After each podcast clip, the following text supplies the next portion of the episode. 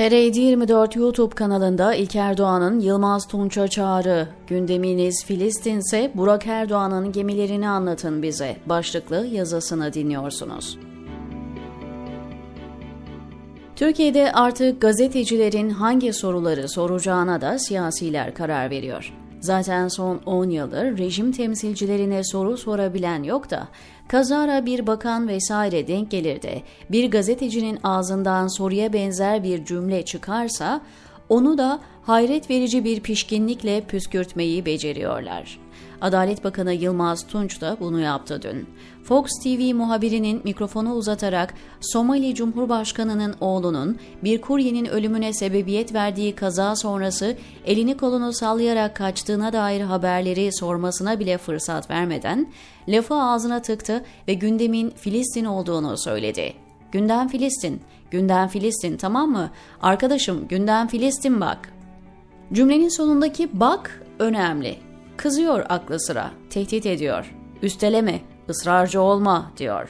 Gazeteci biraz daha üstelese Yılmaz Tunç, bak ifadesinin gerisini getirecek. Allah'tan gazeteci üstelemiyor da kurtarıyor paçayı. Başka bir ülkenin cumhurbaşkanının oğlu Türkiye'ye bir motokuryeye arkadan çarpıyor ve ölümüne neden oluyor ancak gözaltına bile alınmadan emniyet ifadesinin ardından elini kolunu sallayarak ülkeden çıkıyor. Polisler de motokuryenin ailesine eşinin intihar ettiğini söylüyor. Ama bu rezalet Adalet Bakanı'nın gündeminde yok. Bir ülkenin Adalet Bakanı'nın birinci gündemi ne olmalı? Adalet, hukukun üstünlüğü, yargının bağımsızlığı vesaire. Türkiye'nin Adalet Bakanı'nın gündemi ise Filistin. Filistin'le ilgili gerçekten somut bir adım atsalar, oradaki katliamın durdurulması adına en küçük bir katkıları olsa ağzımı açmayacağım. Ancak o da yok. Türkiye'yi masaya bile çağırmıyorlar. Yoksunuz. Erdoğan istediği kadar sorumluluk üstlenmeye hazırız diye bas bas bağırsın. Hiç kimse oralı bile değil.'' Gündemi Filistin'miş. Duy inanma.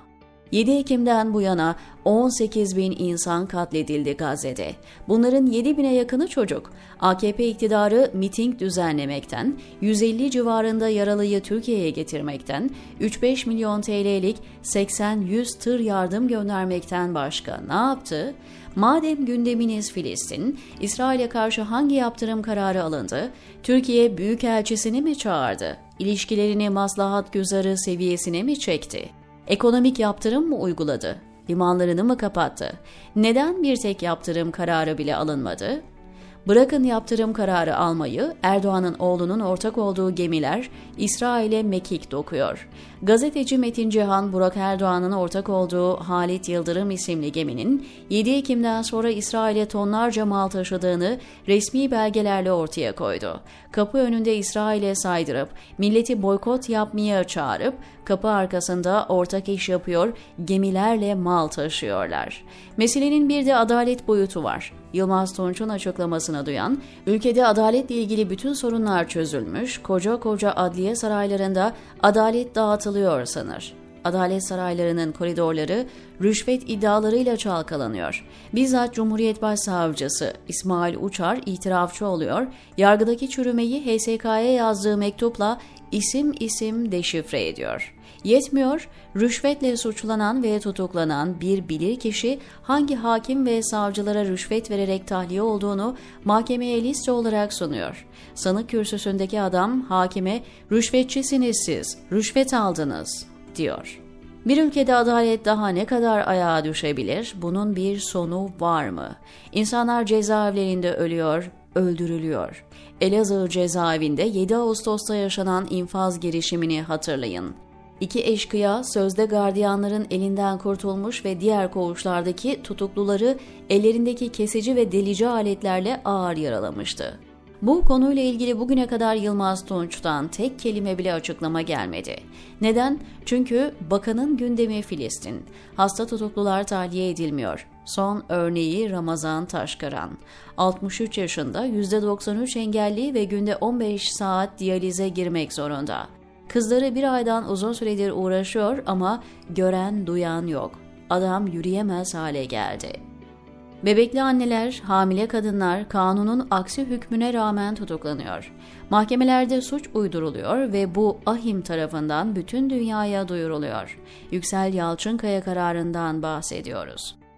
Ahim, Türkiye'deki mahkemelerde suç uydurulduğunu, varsayımlarla insanların terörden hüküm giydiğini, suç olmayan yasal eylemlerin suç gibi kabul edilerek insanlara ceza verildiğini bütün dünyaya ilan etti.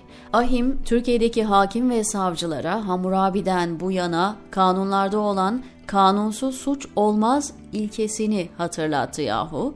Bundan daha büyük utanç olur mu? Ahim'in bu kararından sonra ülkenin Adalet Bakanı'nın yerin dibine girmesi lazım ama kimin umurunda? Gündemi Filistinmiş. Öyle diyor.